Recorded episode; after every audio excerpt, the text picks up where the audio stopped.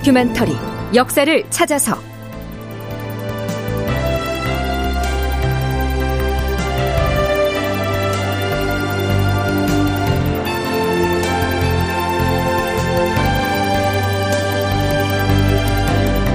제 1139편 후금의 강경파 홍타이지가 수상하다. 극본 이상락 연출 황영선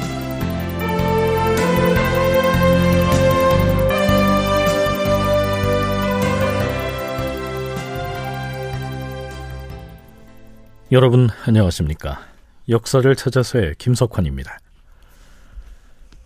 광해군 13년 9월 후금국의 사신으로 다녀온 정충신이 광해군을 비롯한 조선 조정에 누르하치 진영에 다녀온 이모저모를 보고합니다.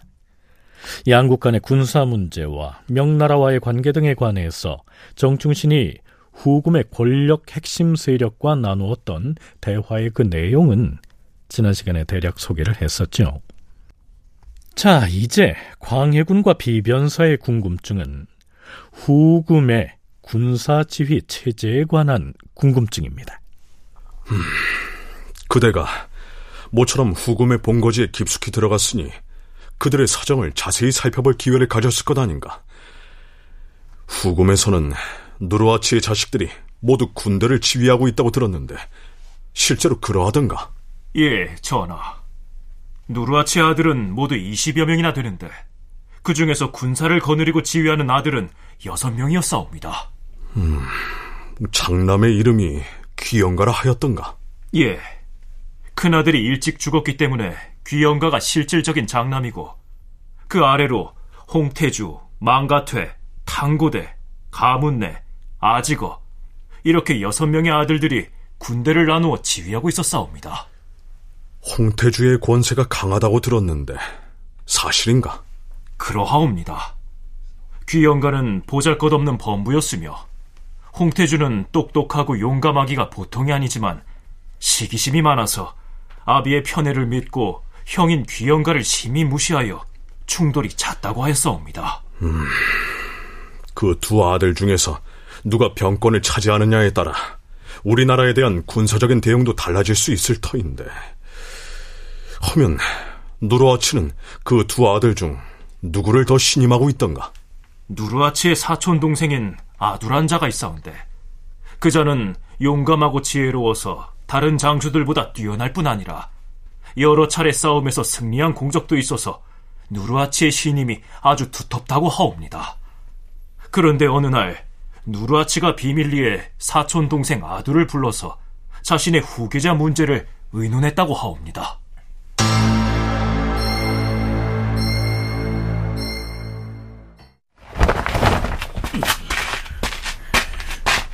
부르셨습니까, 형님? 어, 그래. 어서 와 앉으라. 자네도 알다시피 우리 후금의 군사들을 여러 아들들이 나누어 지휘하고 있는데 지난번 무순성 싸움을 시작으로 숱한 전투를 승전으로 이끌어서 지금은 요동 땅을 모두 차지하지 않았는가? 그것이 다 용맹스런 조카들의 공입니다. 음, 그런데 우리의 목표가 요동을 차지하는 데서 그칠 것은 아니지 않은가. 장차 명나라와 긴 싸움을 이어나갈 것인데. 자네가 함께 전쟁을 수행하면서 지켜보기에 어느 아들을 후계자로 삼을 만 하다고 생각하는가? 아, 아들을 가장 잘 아는 사람은 아버지인데 제가 감히 무엇라고 말할 수 있겠습니까? 귀영가도 홍태주도 맡은 임무를 잘 수행하고 있습니다. 그래도 그중 누가 장차 우리 후금을 동솔할 만한지 말해보라. 음, 무엇보다 용기와 지혜를 모두 갖추어서 사람들로부터 칭송을 받는 자라야 장차 우리 후금을 이끌 수 있을 것입니다. 자네가 누구에게 뜻을 두고 하는 말인지 알겠네.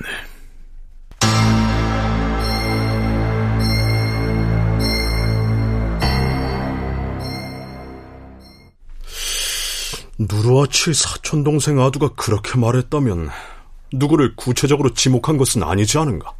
아두의 말을 듣고 누르아치가 누구에게 뜻을 두고 있는지 알겠다고 했는데 그 누구는 바로 누르아치의 여덟 번째 아들인 홍태주를 암시하는 것이었고 누르아치도 그렇게 알아들은 것이옵니다. 그럼 귀영가보다는 홍태주가 후계자가 될 가능성이 크다는 것인가?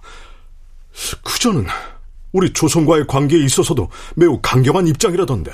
그게 그리 간단한 문제가 아니옵니다. 아두가 누르아치에 홍태주를 편들었다는 말을 들은 귀영가는 삼촌인 아두에게 매우 안 좋은 감정을 가졌는데 그때 아두가 귀영가에게 찾아가서는 홍태주를 조심하시게. 지금 홍태주는 후계자가 되기 위해 다른 형제들과 작당을 해서 자네를 해치려고 음모를 꾸미고 있네. 곧 위기가 닥칠 것 같으니 방비를 잘 하도록 하게. 이렇게 이간질을 했다는 것이옵니다. 자, 그래서 어떻게 됐을까요? 삼촌인 아두로부터 이 말을 들은 귀영가가 아버지인 누르아치에게 가서 울면서 호소를 하니 누르아치가 이상히 여겨서 그 이유를 물었다. 이에 아두에게서 들은 대로 대답을 하자 누르아치가 세 아들을 한꺼번에 불러서 추궁을 했다. 세 아들은 모두 그런 말을 한 적이 없다고 하였다. 그러자 누르아치는 사촌 동생인 아두가 아들들을 이간시키려 했다고 꾸짖은 다음 족쇄를 채워서 밀실에 가두고 가산을 몰수해 버렸다. 누르아치의 가족 내부에 이런 분란이 있었던 것입니다. 사실 누르하치 이후에 누가 군권을 이어받을 것인가 하는 점은 조선에게도 초미의 관심사가 아닐 수 없었지요. 그들 각자가 구상하는 군사 전략이 각각 달랐기 때문이었습니다. 서강대 계승범 교수는 우선 큰아들 귀영가의 전략을 이렇게 분석하고 있죠. 장남인 귀영가는 어떤 전략을 펴냐 하면 우리가 지금 명나라하고 싸우는데 요동을 점령한 상태에서의 후금 입장에서 보면은 명나라가 서쪽에 있지 않습니까? 그런데 남쪽에는 조선이 있어요. 근데 명나라와 조선의 관계가 보통 관계가 아닌 것은 당시 천하가 다 알던 사실이죠. 그러니까 귀영가는 뭐라 그러냐 하면 우리가 지금 서쪽 서부 전선에서 명나라하고 총력전을 펴고 있는데 압록강 남쪽에 조선하고도 또 사이가 나빠지면 우리는 동시에 전선을 서쪽과 남쪽에 두 개를 둬야 한다.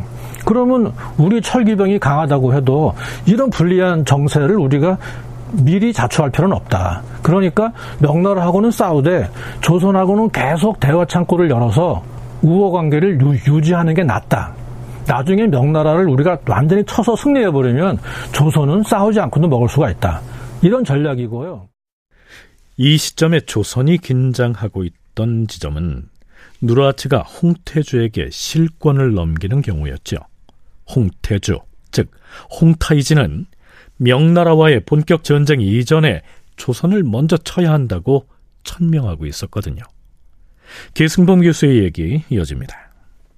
홍타이지는 뭐냐 하면은 그런 정세 그 상황은 다 동의하는데 문제는 뭐냐.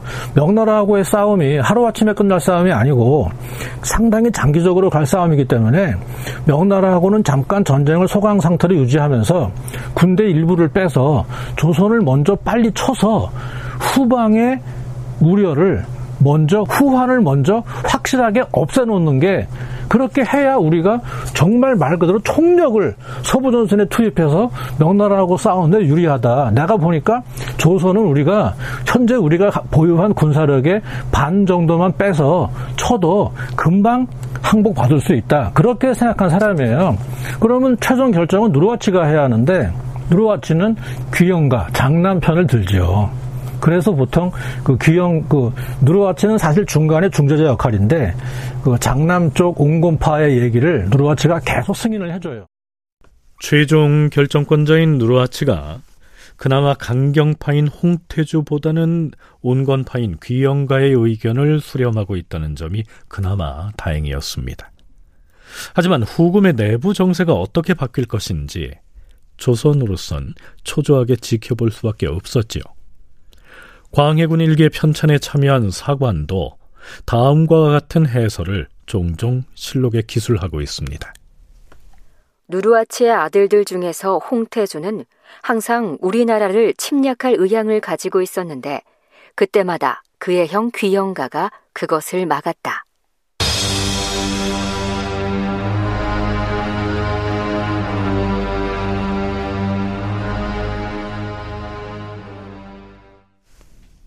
정충씨는 후금의 수도 허투알라로부터 조선으로 돌아오는 길에 서거라고 하는 장수를 만나서 누르아치의 심중을 가늠할 수 있는 한 가지 정보를 입수하게 됩니다.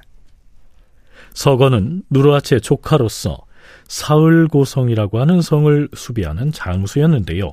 그가 정충신에게 은밀하게 이런 말을 합니다.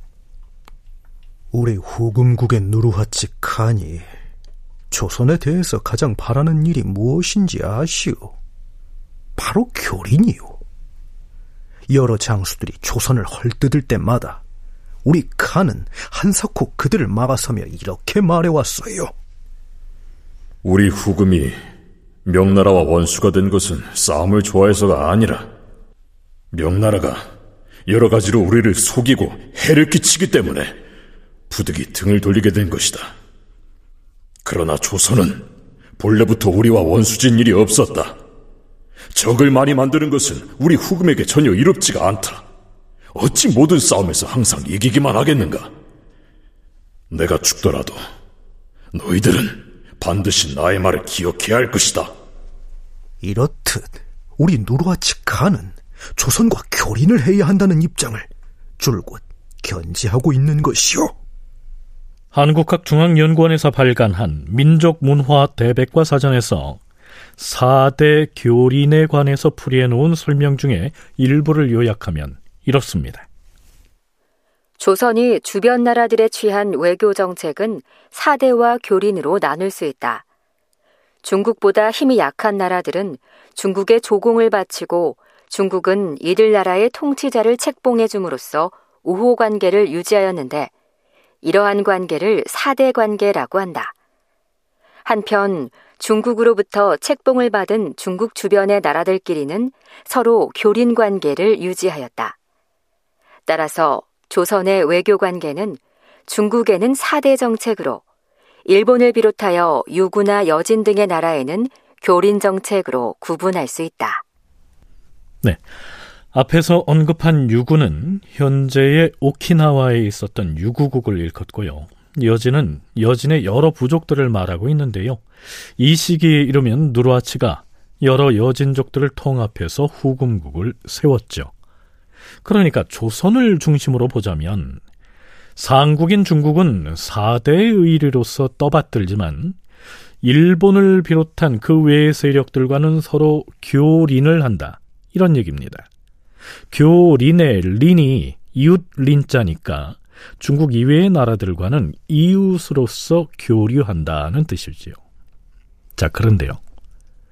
누라치가 조선과의 교린을 외교 정책으로 내세우고 있다는 말을 전해 들은 조선 조정의 신료들은 후금과의 교린에 심한 거부 반응을 보입니다.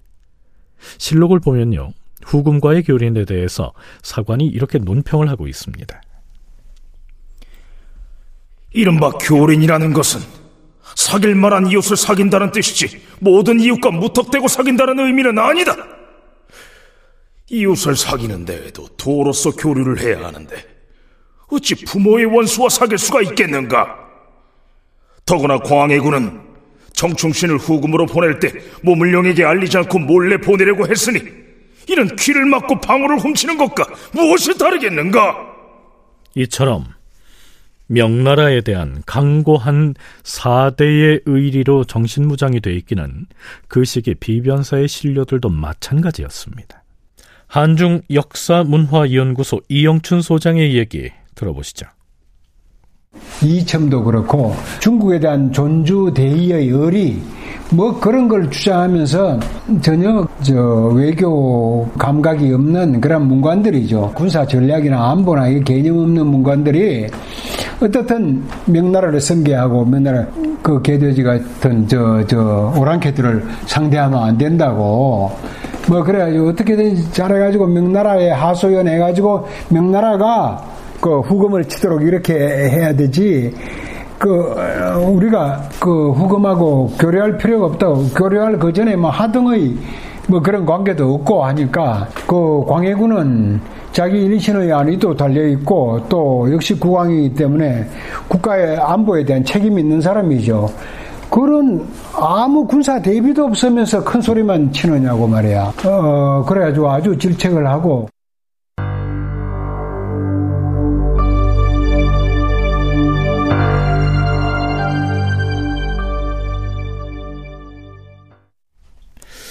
자, 이제 정충신이 후금의 사신을 대동하고서 돌아왔으니까요. 조선 조정에서도 후금에 어떻게든 응답을 해야 했겠지요. 광해군은 누르하치에게 국서를 보내려고 했던 모양입니다. 글쎄요, 비변사의 대신들이 순순히 응할까요?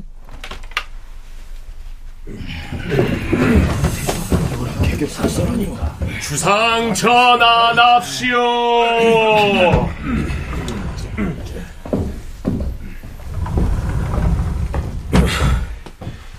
후금의 국서를 보내는 문제를 비변사에서 논의하라 하였는데 어찌 되었는가? 전하, 정충신이 후금의 소굴에 들어갔다가 나올 때에 후금의 사신들을 동반하여 여러 날을 걸어서 돌아왔사온데 그것은 그 오랑캐 사신편에 국서를 주어 보내기 위함이었사옵니다. 하오나 후금 오랑캐에게 국서를 주어 보내는 것이 쉽게 결정할 일이 아니라는 점은 신들이 누차 말씀드렸사옵니다. 주상 전하, 우리가 오랑캐국인 후금의 국서를 보내기가 어렵다는 사정은 이미 비변사에서 전하께 올린 계문을 통해서 진언 드렸사옵니다. 무엇보다 우리와 후금과의 관계를 명나라에서 주목하고 있는 터여서 명나라의 이목을 피하기도 어려울 뿐만 아니라 무시할 수도 없는 처지이옵니다. 전하, 우리와 후금이 서로 교류하는 데 있어서는 신의가 중요하지.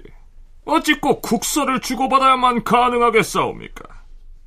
이 문제에 대해서는 정충신이 후금의 수도에 차관으로 들어갔을 때 임기응변을 잘 하여서 누르아치의 노여움을 건드리지는 않은 듯하옵니다. 후금 내부에서 강경파로 통하는 홍태주가 여차하면 평안도 창성을 공격할 것이라는 흉흉한 말까지 나돌고 있는 실적이 아닌가? 저들은 매우 흉악하고도 교활하옵니다. 홍태주가 창성을 공략하겠다는 말이 교활한 우랑캐의 입을 통해서 전해져 싸운데 비록 거짓으로 공갈치는 말인 것 같긴 하오나 우리로서는 방비를 하는 것이 매우 시급합니다. 그렇사옵니다. 앞으로 10여일 후면 강물이 얼어붙을 것인데 어제 의주로부터 보내온 보고에 따르면 지금이 9월 중순인데도 금년에는 추위가 빨리 닥쳐서 이미 눈발이 날린다고 하옵니다. 하오나 직임을 맡고 있는 군관들이 군사를 적소에 배치하고 군량 문제도 대처를 했을 것이옵니다. 변방의 방어는 방어고 국서는 국서가 아닌가? 후금의 국서를 보내지 않으면 반드시 나중에 탈이 날 것이다. 과인이 하려는 일마다 비변사에서 막아서고 있으니 대체 이 일을 어찌하라는 말인가? 국서 보내는 문제에 대한 과인의 뜻은 모두 다 말하였으니 경들은 다시 비변사로 돌아가서 거듭 상의하도록 하라.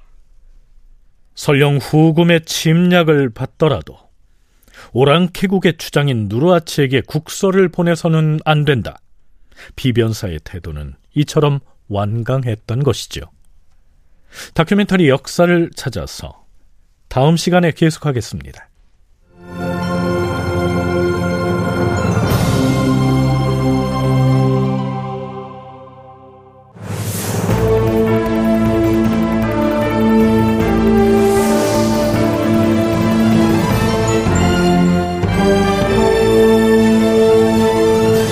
다큐멘터리 역사를 찾아서 제 1139편 후금의 강경파 홍타이지가 수상하다 이상락극본 황영선 연출로 보내드렸습니다.